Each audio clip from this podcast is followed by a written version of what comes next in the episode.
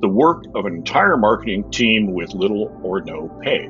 The visual stimulation was there. The visual stimulation, but didn't say anything. But not the intellectual stimulation. Yeah. yeah. My ideal scenario was to come up with a price like five different ways. Okay, let's go full consumer now. And I'm going to tell a story. From OrionX, this is the Marketing Podcast. Marketing has transformed in significant ways. More technology, more data, more social, more blending of arts and sciences, more integrated with every other function, and ultimately more critical to the organization. Join Shaheen Khan and Doug Garnett as they discuss news and happenings in the world of marketing, from the boardroom to customer programs. Hi, all. We're back with another episode of the Marketing Podcast. This is Shaheen Khan with Doug Garnett. How are you, Doug? I'm good, Shaheen, and you? All right, not too bad. What are we going to talk about? There were a bunch of Twitter streams that seemed very, very appealing. Well, here's the one I want to start with. I love this comment. So, when it came out a few days ago, somebody says, companies hiring social media managers and expecting them to do photography, videography, graphic design, copywriting, brand strategy, monitor metrics, host YouTube, make TikTok dances. The work of an entire marketing team with little or no pay. Now, I replied to it with, isn't that what an intern does? And got a few laughs out of that. So, um, but I do think we have a problem here that people hire you know, don't not knowing what it takes to do some of these things, hire one person and expect all this stuff out of them. So, right. Anyway, yeah. So my response to it was authenticity. Mm-hmm. I was surprised that all these expectations were placed mm-hmm. on this task, where the whole point of social media was supposed to be authenticity, and authenticity is code for, politely put, no production values. Mm-hmm. It's not going to necessarily look good or be polished. So, what happened to that? Is it the case that the expectations have now risen such that you do demand high production values? Yes, I think actually there is some of that. As with any technology, as technology moves in, we become more sophisticated consumers of it, and therefore our expectations of it rise, even if the expectation is for it to be authentic. Um, I think that our definition of what is authentic changes over time. You so know. we want it to be authentically really polished. yeah, that's right. We want it to be yeah, produced in a perfectly authentic way. First, I do want to note that my son, who is in graphic design and all these things, an excellent videographer and uh, director of photography, has fought this problem too. That he goes out to look for jobs and they want a graphic designer who writes. Well, you know, those are kind of like the opposite ends of the world. Yeah. And there are a great many graphic designers who are um, maybe incredibly dyslexic. And so they are not good proofers of their own mm. writing, even. And there's a lot of things you have to know about how these things work. And companies just kind of bulldoze their way through it and assuming, well, I need to get these people. But there's that. I think the authenticity question is interesting because I've seen authentically produced stuff that seemed faker than, you know, you can imagine. And well, you know, that's the that's the famous saying that if you can fake authenticity, you've got it made. yeah, that's right. Well, these weren't these weren't faked into authenticity. They were uh, unfaked and therefore felt un- inauthentic. Uh-huh. um, and you know, sometimes for some very simple things that somebody who'd produced a lot of video would know about. For I mean, I saw a video from Starbucks for how to run their one of their um, espresso machines, and it was like 20 Uh-huh. years ago. And they'd taken this guy who I think probably was a pretty good actor, and they put him against a wall, and he has a machine in front of him, and he talks you through the script for how to run a machine. And what you never see are cutaways for close ups or any of those kinds of things that I would have ordinarily put into it. What you I realized about five minutes into it is I hate this guy. I just hate this guy. And what's interesting about it is it wasn't actually him that was the problem. Huh.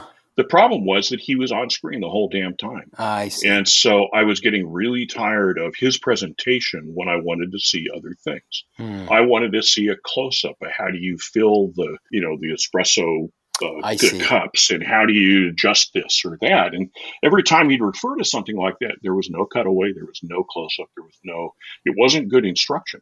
And so that was one that was actually probably they thought they were being really authentic. Just have this guy explain it. And in the Well, end, I ended up hating okay. him, you know? Okay, so there is such a thing as bad authentic. yes.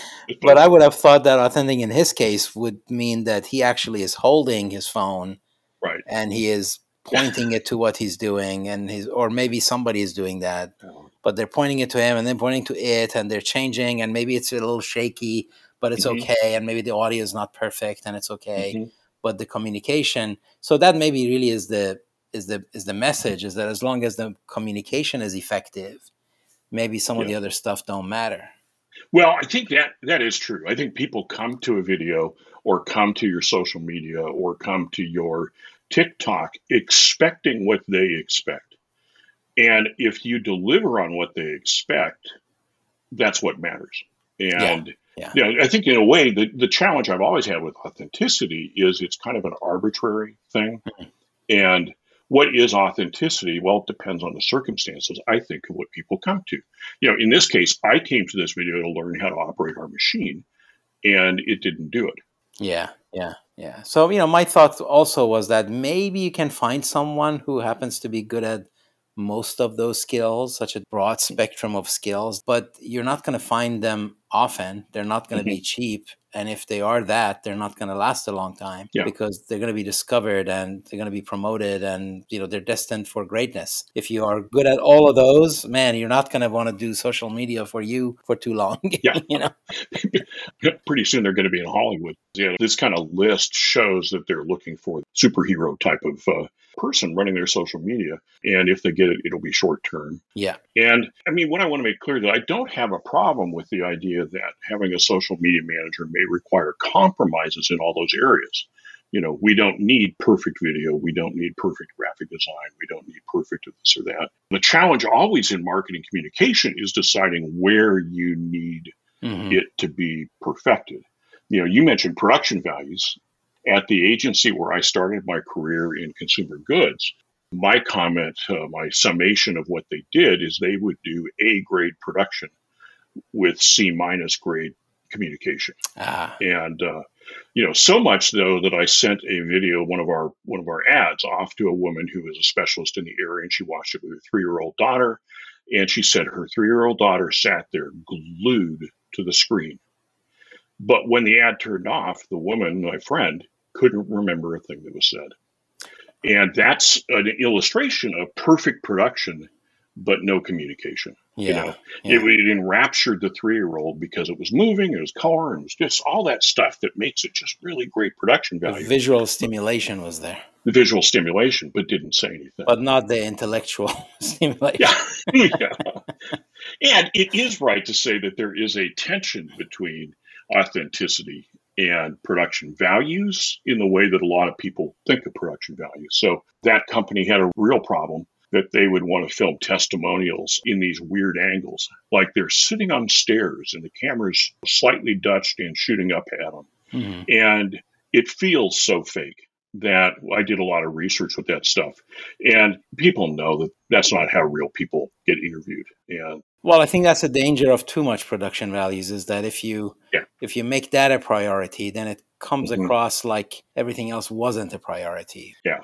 We talked about value in a couple of episodes ago. Yeah. And mm-hmm. how you can define and project value. And that was right relevant to one of the four P's. We talked about them last episode and yeah. the one mm-hmm. that we should probably drill down into is price because that's mm-hmm. supposed mm-hmm. to be the quantization of value. Mm-hmm. So let's talk about price as one of the important P's and okay. link it to value. Well, Not a bad segue, was it? no, that was that was nice. I like that.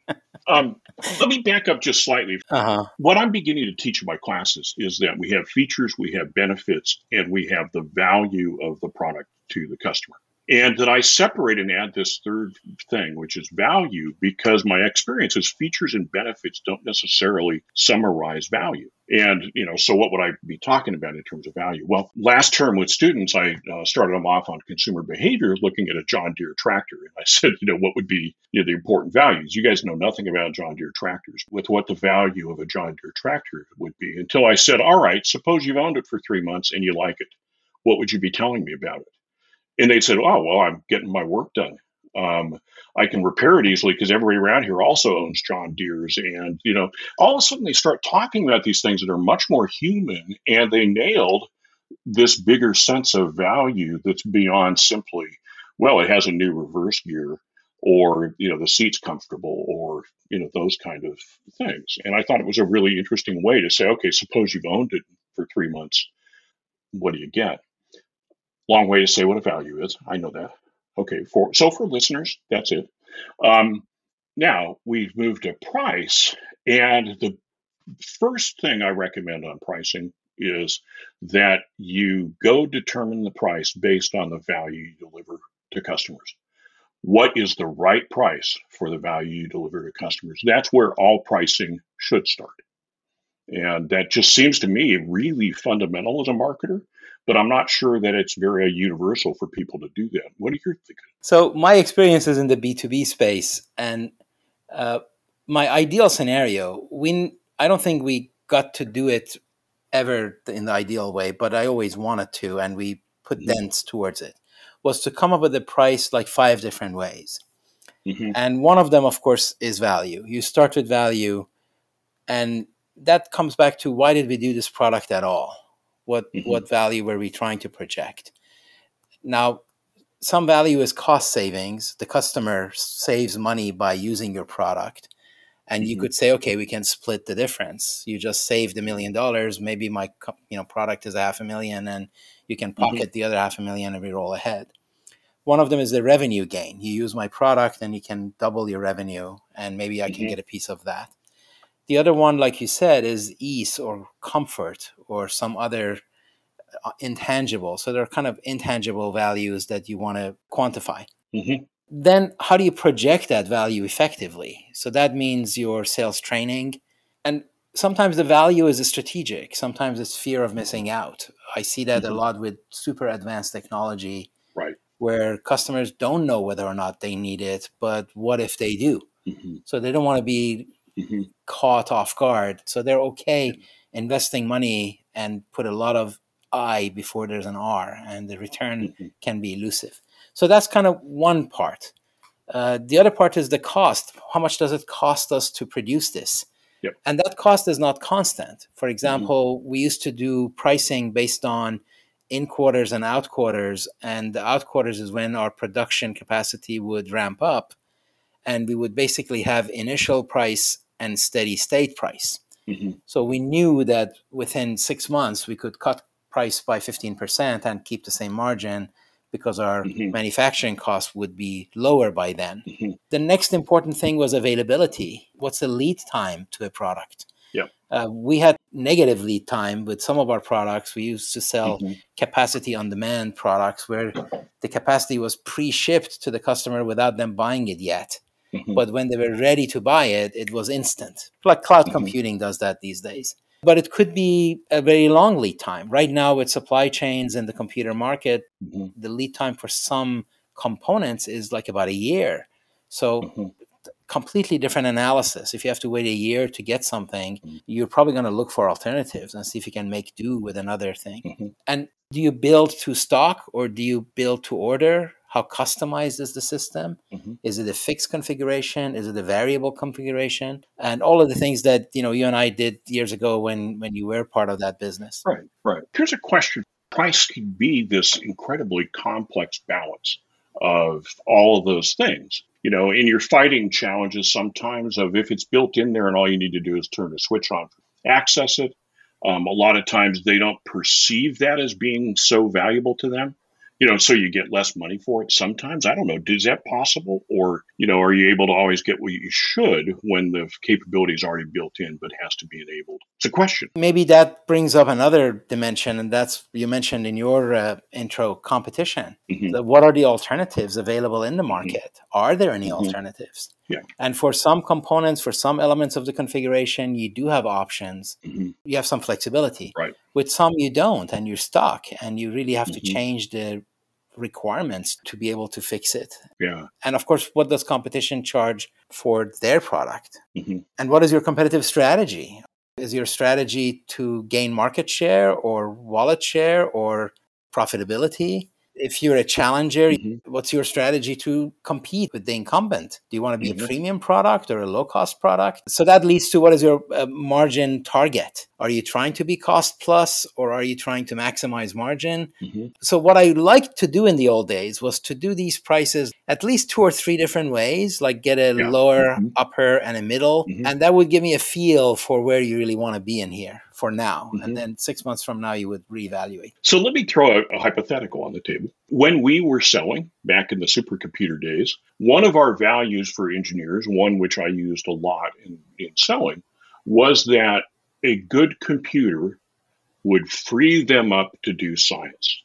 So that instead of them having to spend all their time figuring out how to run the damn computer and get 10% science, 90% how do I run the computer, it would free them up to flip that maybe to 75% science, 25% running the computer. And that was a very attractive value I found to people. So that still is an issue today, even though the computers are different, the situation's different.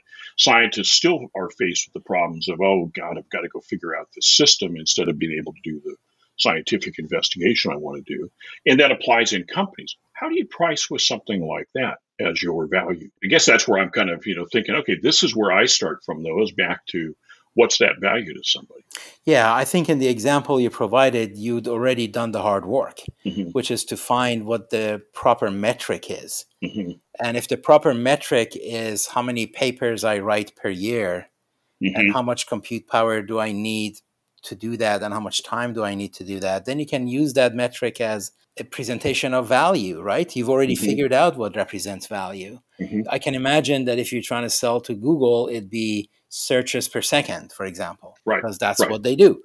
And if mm-hmm. you can mm-hmm. say that I can do more searches per second at half the price, maybe you'll get their attention, right? Mm-hmm. Uh, so I think that is an important part that is very difficult to do if you don't have a big enough market segment in front mm-hmm. of you and you can right? And of course many people don't even do the analysis. They don't do the research.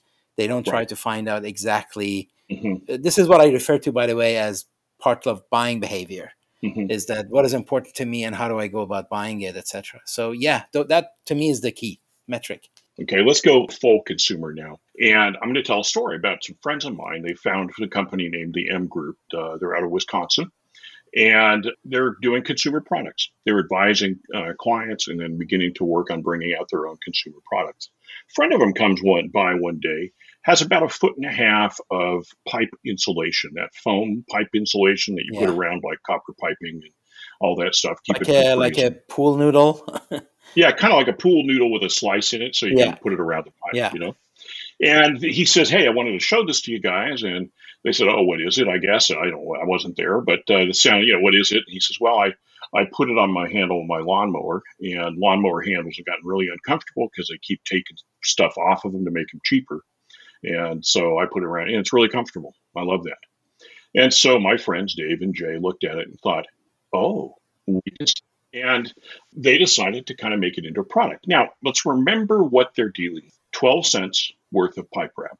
Hmm. Yeah, about 12 cents for that pipe wrap. And the truth is, any customer could go buy pipe wrap, cut, cut it, and put it on their lawnmower and achieve, you know, essentially the same thing. Mm. They priced it at five bucks and they sold millions. Mm. It was so popular, in fact, that a lot of hardware stores started installing it themselves on people's in their repair shops for people who brought their lawnmowers in because then they would get their lawnmower back in better shape mm, than when it went into mm, the shop. Mm. So it was a really, you know, it was really great product, sold for years. They tell all kinds of stories about it. But if you think about that difference, all right, add packaging and a few things onto it, maybe you're looking at a 30%, 30 cent product and they're selling it at retail for five bucks that violates everything that would happen if the finance department priced it, right? I mean, if you finance, if you give it to the finance department, look back and say, well, how about a real retail uh, price of 99 cents? Right, um, right. And yet they sold millions of them. And I think the challenge I have with price these days is that price is a huge strategic advantage for people. Absolutely. If you look at it and ponder it and find out about your customers and what they want and thoroughly understand all these things. I mean, I think what you were talking about in terms of delays and timeliness, those are all values to people. And all of those fit in that pile of values of what is this worth to somebody and what should they be paying for. And um, I think that, uh, you know, it's just this tremendously potent thing. I'm a little bit frustrated these days because I think we have a lot of artificial pricing going on in the consumer marketplace where oh, the yeah. price of shipping and overnight shipping and things like that has gone away. And uh, Amazon did that. And Amazon did that because their investors were willing to allow them to lose more money, not because it actually helped Amazon necessarily. It, it I mean, it did, but it built an expectation that this thing, which is a premium, receiving your product overnight from a remote, you know, warehouse, should be free. And I, I have real serious problems with that and think that in the long run we're going to regret that. So when Dave and Jay tell me about charging five bucks quite successfully at retail for this product that they, you know, maybe it's 30 cents to build it, I think that we should have more of those examples to keep reminding us that price is not a moral uh, topic. It simply is. And it's all part of things, you know. Well, at the um, end, it is value, like you said and if it has that value to me then i will gladly pay it you know mm-hmm. an example i use for value is you know for anyone who's been close to a surgery or uh, something mm-hmm. like that is the anesthetics when you're in pain the marginal cost of removing right. it, it, you know it's not not a not a problem mm-hmm. you know the elasticity of that demand curve is insane uh, yeah. and that's a value now I think in situations like that, then the ethics of pricing can come in, mm-hmm. and you do have to worry about okay, how much does it cost, and what is it reasonable, et cetera, et cetera, et cetera.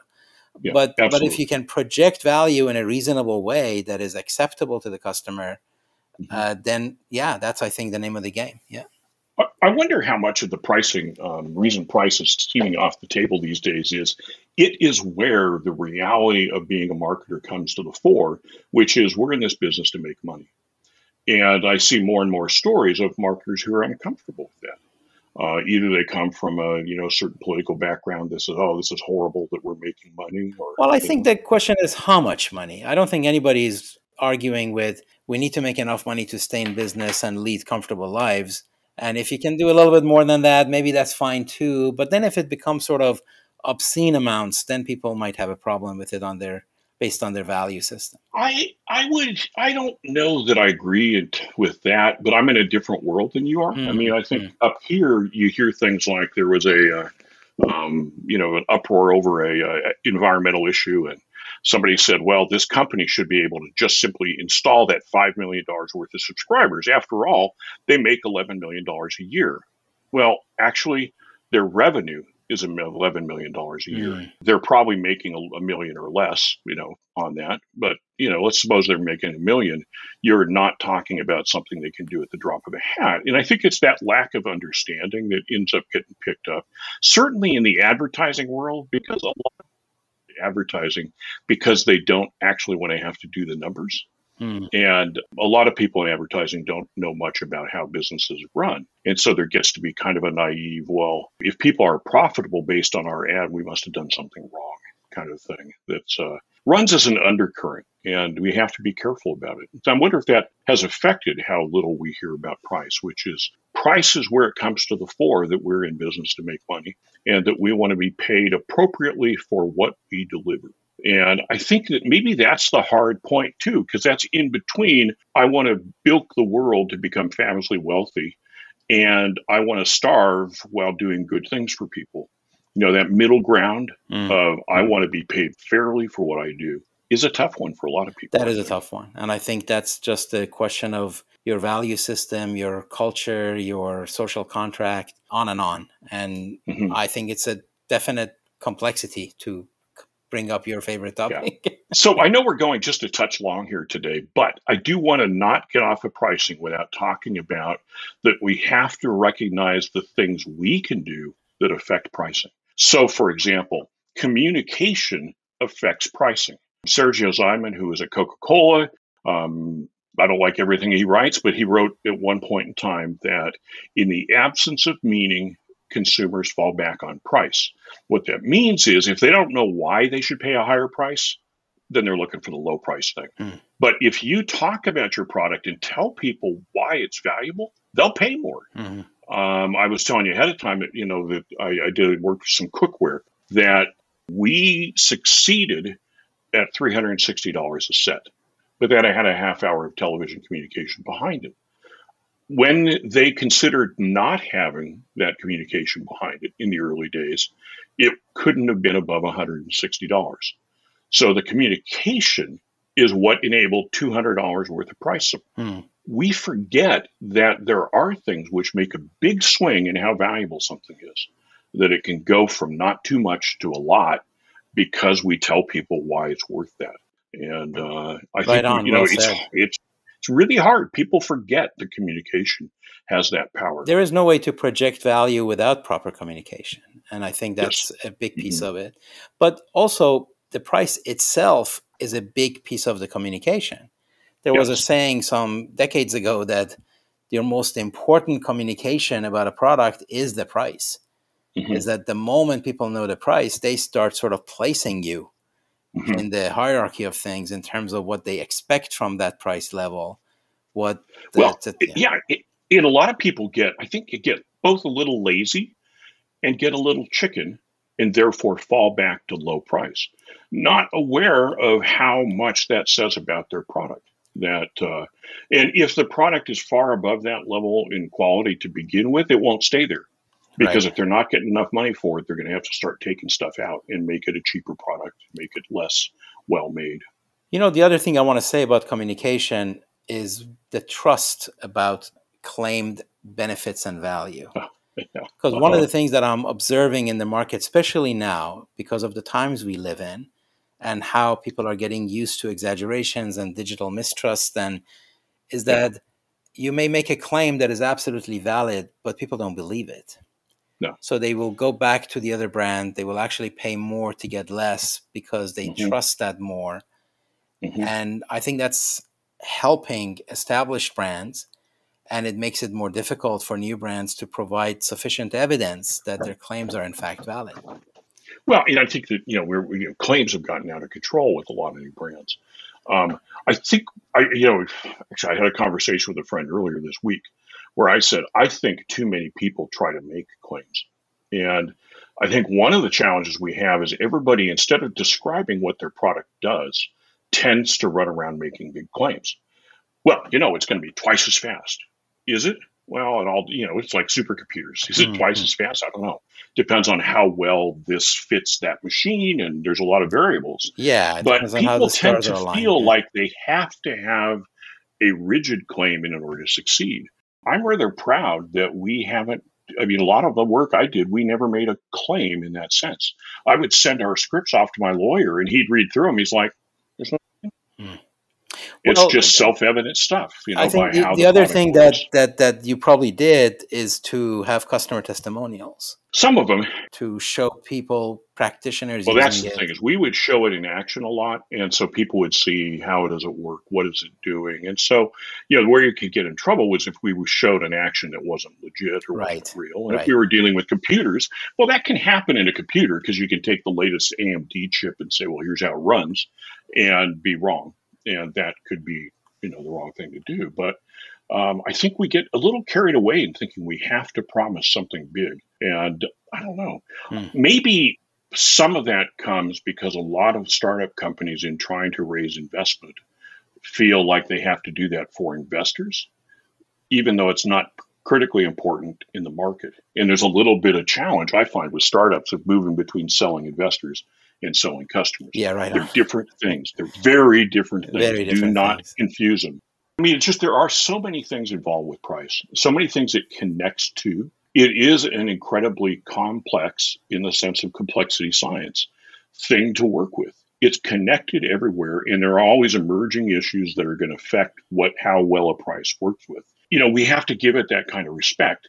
But I think it gets dismissed within the four Ps a little bit because we don't have a structure that is easy to simply say, well, let's go pick the price, you know, and deal with it like the other things.